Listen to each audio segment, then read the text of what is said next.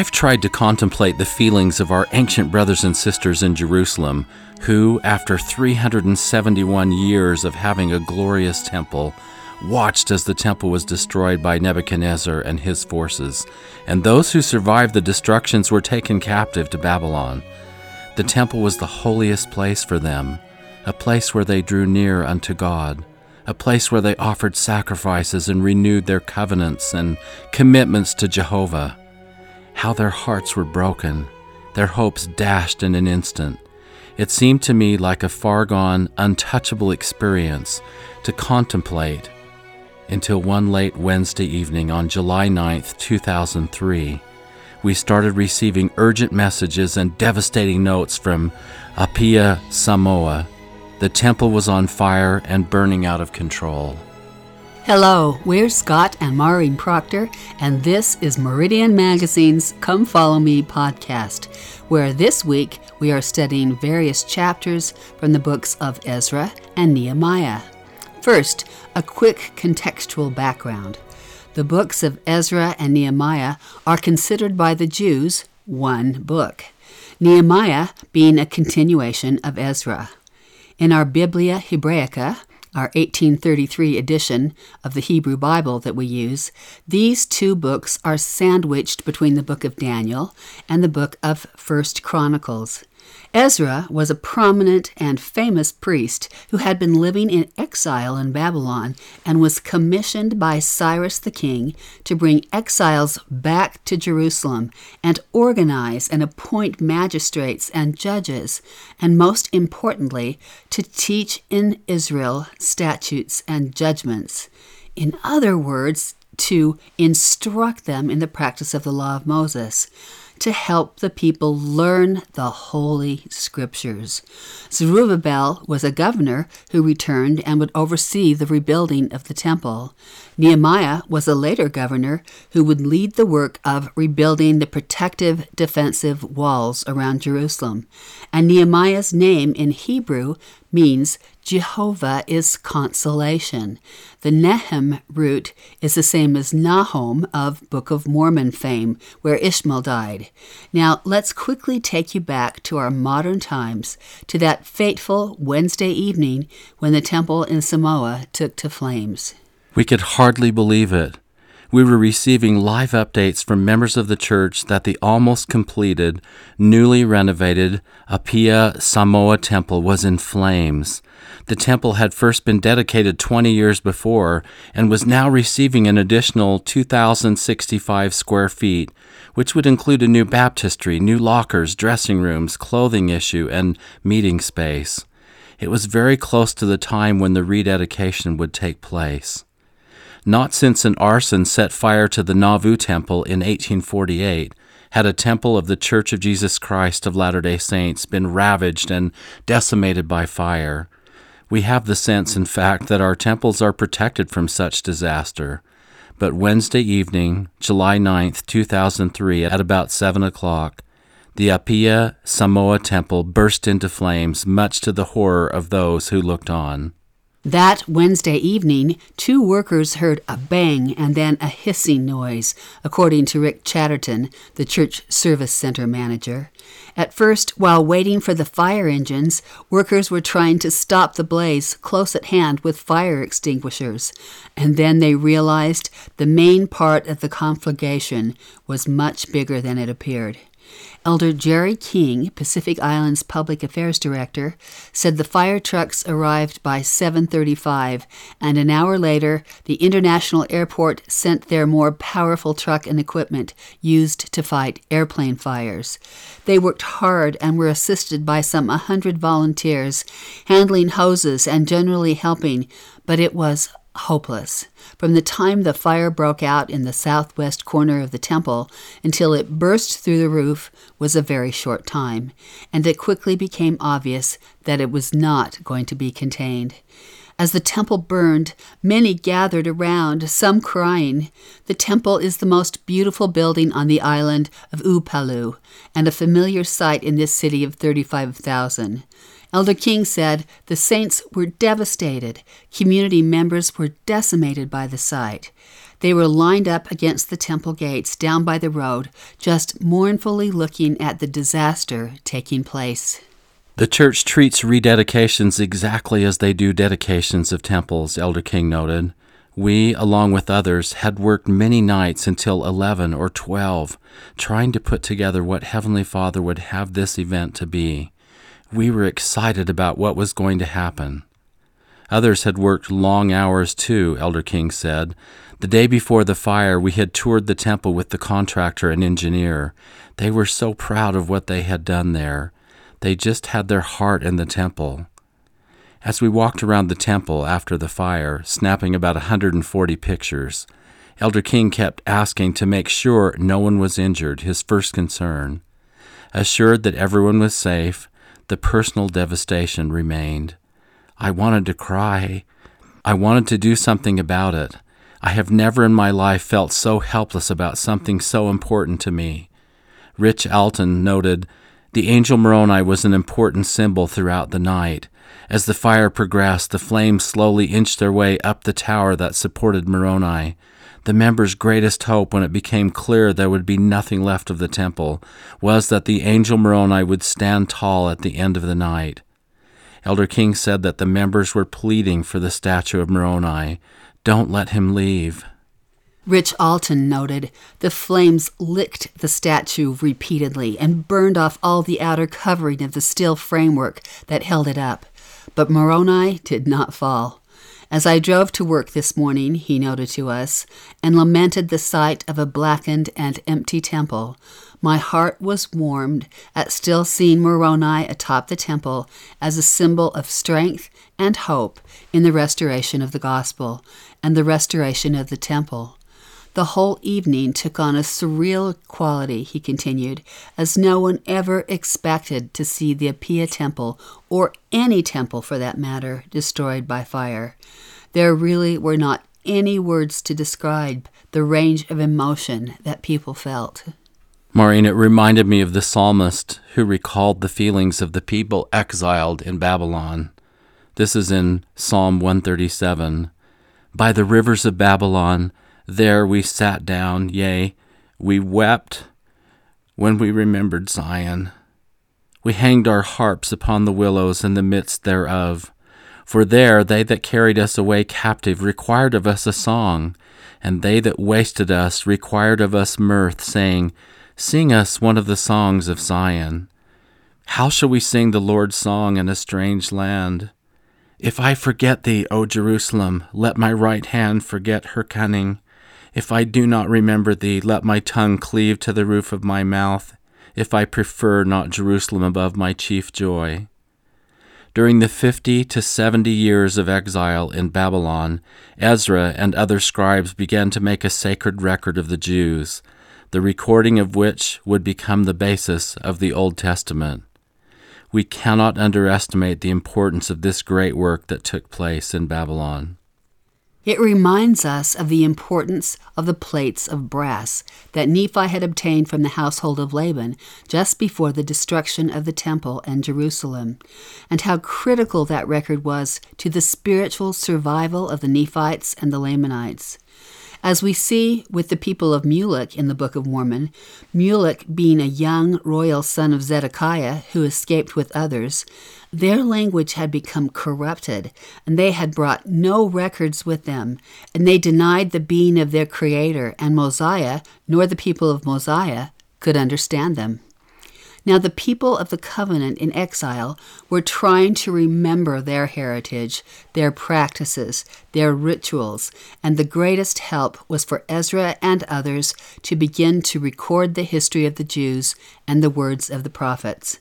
Some have written that the biggest thing that has kept the Jews together as a people, though scattered throughout the world, is their covenant memory. They have been called the people of the covenant or the people of the book.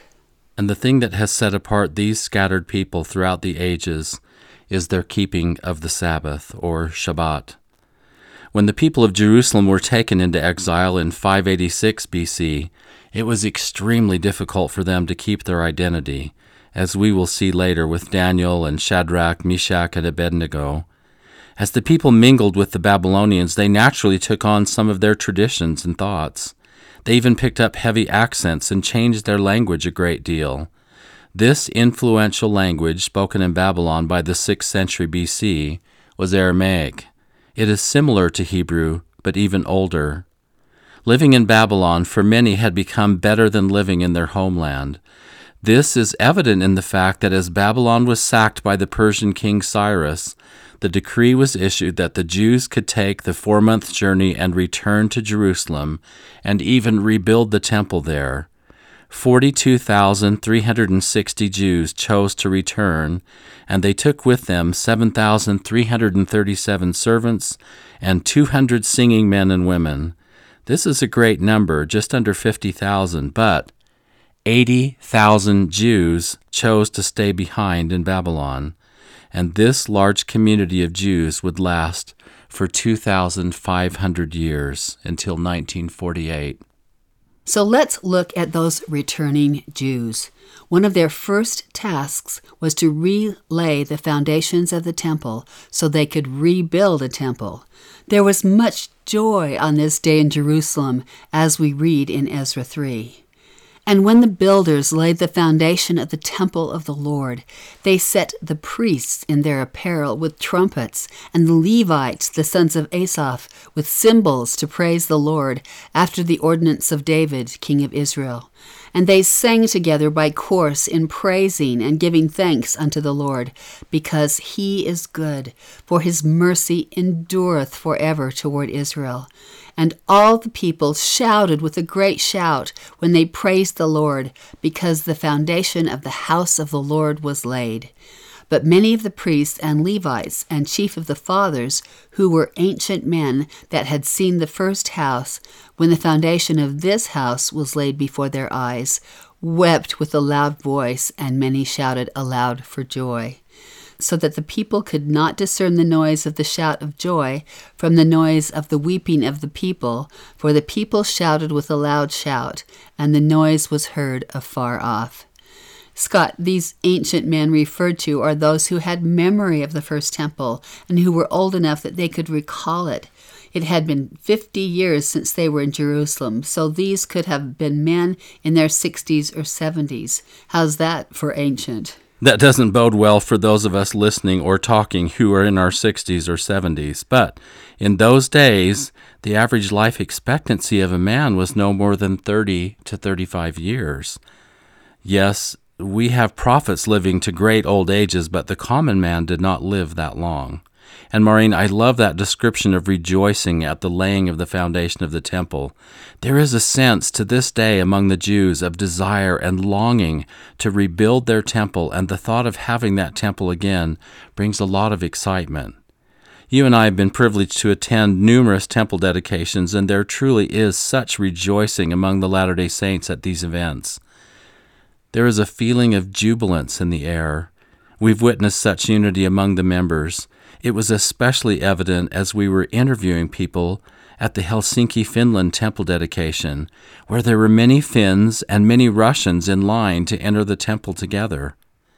These nations had been long-time enemies, and yet there was not only not a feeling of enmity here in this long line of Latter day Saints, there was a feeling of love and joy and unity that was palpable. Even the theme of their youth celebration was we are one big family. In fact, the Finns made sure that the first few days of temple sessions were all in Russian, so that their Russian brothers and sisters who had come so far could enjoy the temple work in their own native tongues. Yes, we have observed that the temple has a great and powerful effect upon the hearts of the people everywhere in the world. The temple centers in the teachings of the atonement of Jesus Christ, and it is His power that heals us and makes us whole. These are truly the houses of the Lord, and you can feel that throughout the world. I can't help but recall visiting with and interviewing the project manager of the Cebu City Temple in the Philippines, Knut Clavenes, who was 40 years old. He was not a member of the church when he started building the Cebu City Temple, and this was the third temple he had built. I love this story he recounted to us that began to lead to his complete conversion. There was a time that there was a heated discussion about something in the drawings right before the sign on the temple wall that said, Holiness to the Lord. There was no wind, but suddenly a gust of wind blew the drawings out of the hands of the one party and blew them entirely around the entire square building of the temple and right back into his hands. Physics wouldn't allow this, said Knut. It was against the law of physics, but it happened before our eyes. The resolution of the fiery discussion became clear, and we absolutely knew the Lord was in charge. He was the builder. My biggest moment, said Knut, was here in the sealing room. I came back on a Friday evening from Manila, where I had been inspecting furniture. It was quite late, but I thought I'll just go by the temple to make sure everything is okay. I went inside the sealing room, and as soon as I went in, I could tell the Spirit was there. It was very, very strong. As soon as I walked in, I just wanted to cry. It was the nicest feeling. I was there for about 10 or 15 minutes crying like a little baby. It was like someone was holding a book in front of me, showing me the construction page by page and all the ways we had been blessed and helped, and I was being told to remember these things. Then, a year ago, Bishop Keith McMullin of the presiding bishopric came on a visit, and that's when I made my final decision. He said that since you have to be baptized 12 months before you can go to the temple, you better hurry and be baptized so that you can take out your endowment when the Cebu City Temple is dedicated. That's when I made my decision and Knut went through the first session of the temple after it opened to be endowed. The power and influence of the temple move people now, just as in ancient times when the people began to rebuild the temple after the Babylonian exile. Zerubbabel took charge of building the temple, and we often refer to this rebuilt temple as the Temple of Zerubbabel, like Solomon's temple or Herod's temple.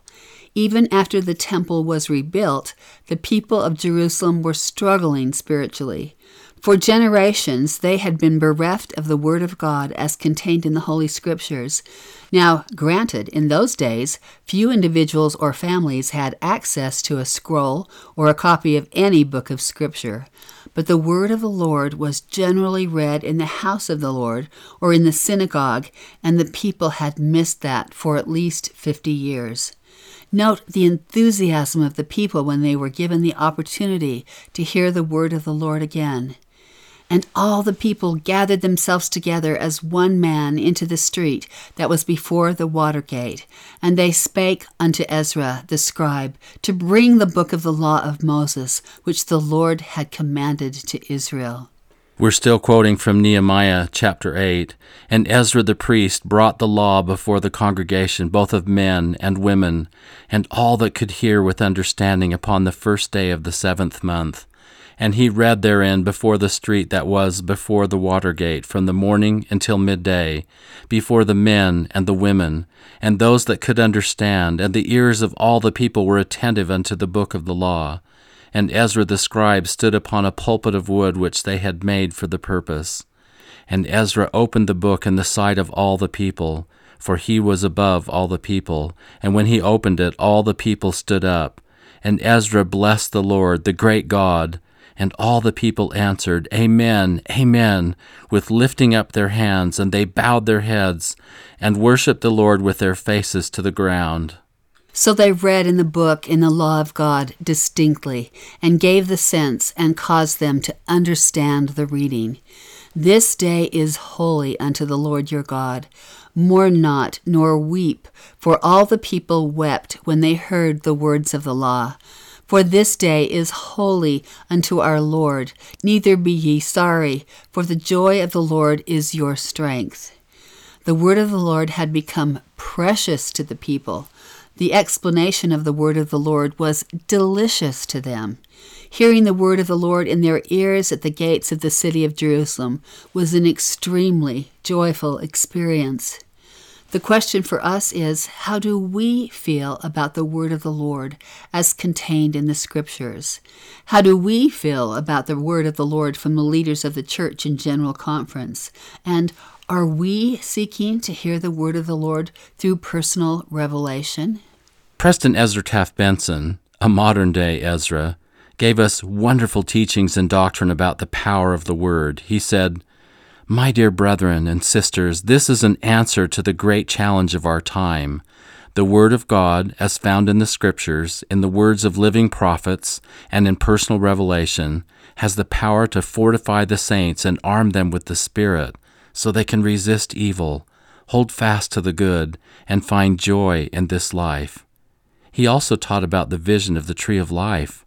In his dream, Lehi saw an iron rod which led through the mists of darkness.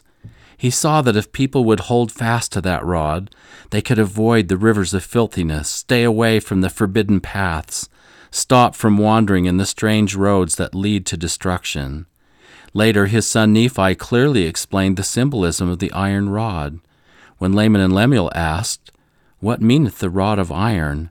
Nephi answered, it was the word of God, and, note this promise, whoso would hearken unto the word of God, and would hold fast unto it, they would never perish, neither could the temptations and the fiery darts of the adversary overpower them unto blindness, to lead them away to destruction. Not only will the Word of God lead us to the fruit which is desirable above all others, but in the Word of God and through it we can find the power to resist temptation, the power to thwart the work of Satan and his emissaries. President Harold B. Lee told the regional representatives in October of 1970 We are convinced that our members are hungry for the gospel, undiluted with its abundant truths and insights. There are those who have seemed to forget that the most powerful weapons the Lord has given us against all that is evil are His own declarations, the plain, simple doctrines of salvation as found in the Scriptures. In a first presidency message in 1976, President Spencer W. Kimball said, with the doctrines of salvation easily within our grasp, I fear that some are still overcome with the spirit of slumber, eyes that they should not see, and ears that they should not hear. Lest the foregoing be lightly passed over, let me pause here to point out a common error in the mind of man. That is, the tendency, when someone speaks of faithfulness or success in one thing or another, to think me and when someone mentions failure or neglect, to think them. But I ask us all to honestly evaluate our performance in Scripture study. It is a common thing to have a few passages of Scripture at our disposal, floating in our minds, as it were, and thus to have the illusion that we know a great deal about the gospel. In this sense, having a little knowledge can be a problem indeed. I am convinced that each of us, at some time in our lives, must discover the Scriptures for ourselves, and not just discover them once, but rediscover them again and again.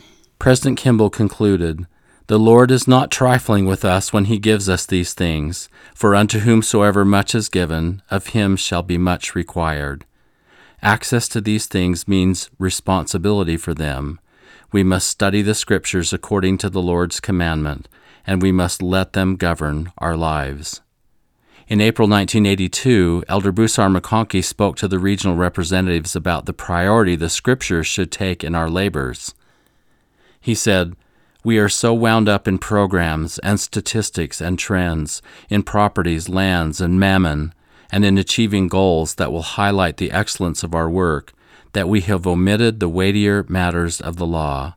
However talented men may be in administrative matters, however eloquent they may be in expressing their views, however learned they may be in the worldly things, they will be denied the sweet whisperings of the Spirit that might have been theirs unless they pay the price of studying, pondering, and praying about the Scriptures. That same day, Elder Boyd K. Packer spoke to the stake presidents and regional representatives. He said, Buildings and budgets and reports and programs and procedures are very important, but By themselves, they do not carry that essential spiritual nourishment and will not accomplish what the Lord has given us to do. The right things, those with spiritual nourishment, are centered in the Scriptures.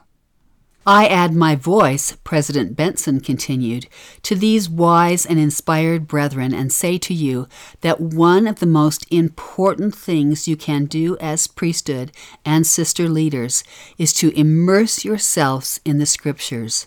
Search them diligently, feast upon the words of Christ, learn the doctrine, master the principles that are found therein. There are few other efforts that will bring greater dividends to your calling. There are few other ways to gain greater inspiration as you serve. But that alone, as valuable as it is, is not enough. You must also bend your efforts and your activities to stimulating meaningful scripture study among the members of the church. Often, we spend great effort in trying to increase the activity levels in our stakes. We work diligently to raise the percentage of those attending sacrament meetings. We labor to get a higher percentage of our young men on missions.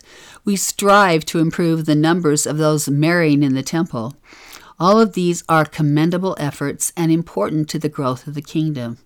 But when the individual members and families immerse themselves in the scriptures regularly and consistently, these other areas of activity will automatically come.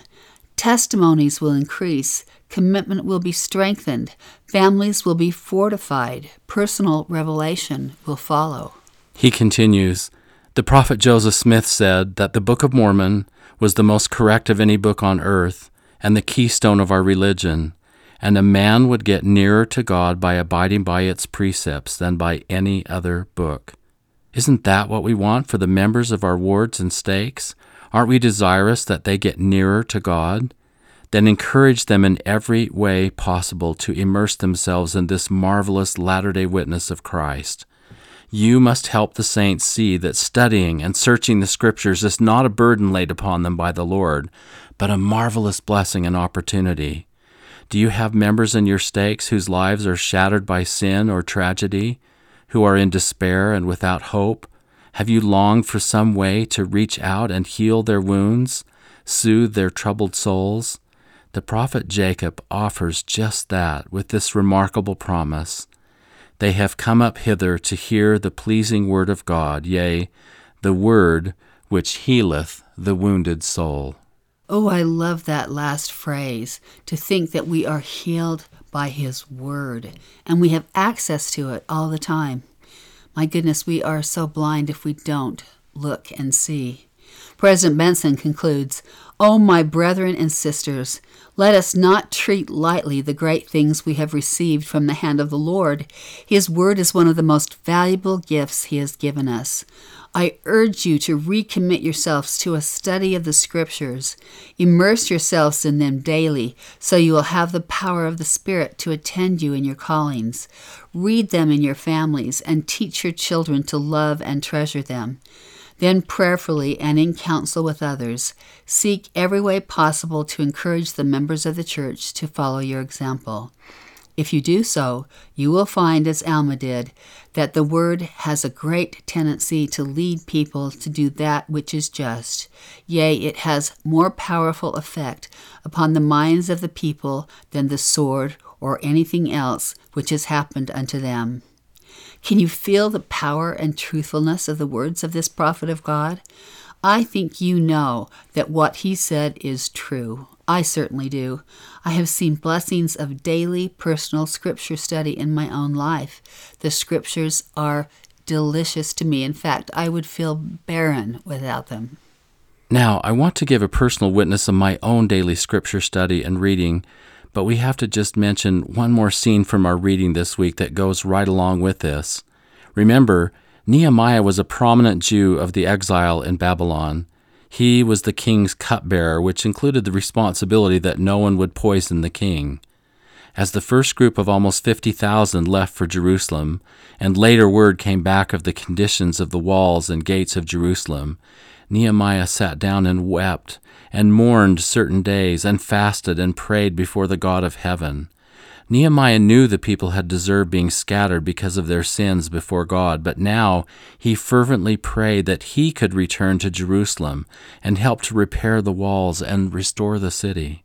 And the king, upon seeing Nehemiah, said, Why is thy countenance sad, seeing thou art not sick? This is nothing else but sorrow of the heart. And Nehemiah answered, If it please the king, and if thy servant have found favor in thy sight, that thou wouldst send me unto Judah, unto the city of my father's sepulchres, that I may build it. So Nehemiah was given leave to go repair and rebuild the walls of Jerusalem. Yet there were other prominent Jews who were not happy about Nehemiah coming and taking charge of this job. The regional governors, Sanballat and Tobiah, began to make life miserable for Nehemiah and tried everything to dissuade him from doing this thing, thinking, perhaps, Nehemiah would plot to rebel against the king or have selfish motives. While he was up on the wall doing this work, his enemies tried to lure him away from what he was doing by saying, Come, let us meet together in some one of the villages. This is in Nehemiah chapter 6, verse 2. Knowing that their motives and desires were evil, Nehemiah called down to them and said, I am doing a great work, so that I cannot come down. Why should the work cease whilst I leave it and come down to you? I love that scene and I love that line. It applies to everything we are faithfully striving to do with our families and in our gospel duties and every distraction the world has to offer to take us away from our righteous endeavors. It's well worth remembering when we are doing our daily holy habits, our prayers, our scripture studying, our devotions to God, our regular temple service, our activity in the church, our ministering. When distractions and temptations come, we can say, I am doing a great work so that I cannot come down. Why should the work cease whilst I leave it and come down to you? Isn't that so powerful? Yes, that is one of my favorite lines from the Old Testament, and it has helped me and strengthened me in my daily holy habits and devotions to God my whole life. As you well know, Maureen, my parents, but especially my dad, used to try to get me to read and study my scriptures every day. As a teenager in the early 70s, I had not yet caught the vision of what worth that would really be to me. I remember my dad saying over and over again, Scott, I promise you that you will get a lot more out of the studies of the scriptures than you put into them. I really didn't know what that meant, but he said it so much and so consistently, somewhere inside of me I started to believe him. Now, I'm a person who wants to be all in if I'm going to do something. One day, I made the determination that I would commit to read and study the Scriptures every day the rest of my life. I promised myself and the Lord that I would never miss, no, not even one day. Well, this next month will mark 50 years since I made that commitment, and I have never missed, no, not one day. I've instructed my family, especially Maureen, that if I ever go into a coma, I want to make sure somebody reads me the scriptures so that I do not miss a day. Just like Elder Peter Johnson said in the October 2019 General Conference, pray unto the Father in the name of Jesus Christ every day, every day, every day. Read and study the Book of Mormon every day, every day, every day. I do love what he said every day, every day, every day. You who are listening, I, Scott Facer Proctor, am but a weak vessel, one who just tries and tries and tries, and I have done this now, studying the Scriptures every day, for 50 years. You are a seasoned member of the church, or you are becoming a seasoned member of the church, or you are a returning member, or you are studying to become a member of the church. Here's my counsel to you. Start reading and studying the scriptures every day, every day, every day. Never miss, no, not one day, and commit to this for all the days of your life. Yes, it would have been better to start 20 years ago, but set that thought aside and say, Today I commit to read and study the scriptures every day, every day, every day, never miss, no, not one day for all the days of my life. You can say someday, Yes, I made the decision to read the scriptures every day on Tuesday, July 19th, 2022, or whatever day you choose this week, and I have never missed since then.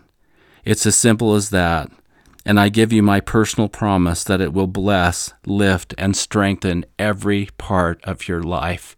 This I absolutely know. We go to the Western Wall of Jerusalem every year, and we see thousands of Jews praying at that sacred place. Most every time there is a group or two, or even half a dozen groups, who are rejoicing and dancing around the Torah, the scroll that makes up not only the law of Moses, but the entire Hebrew Bible.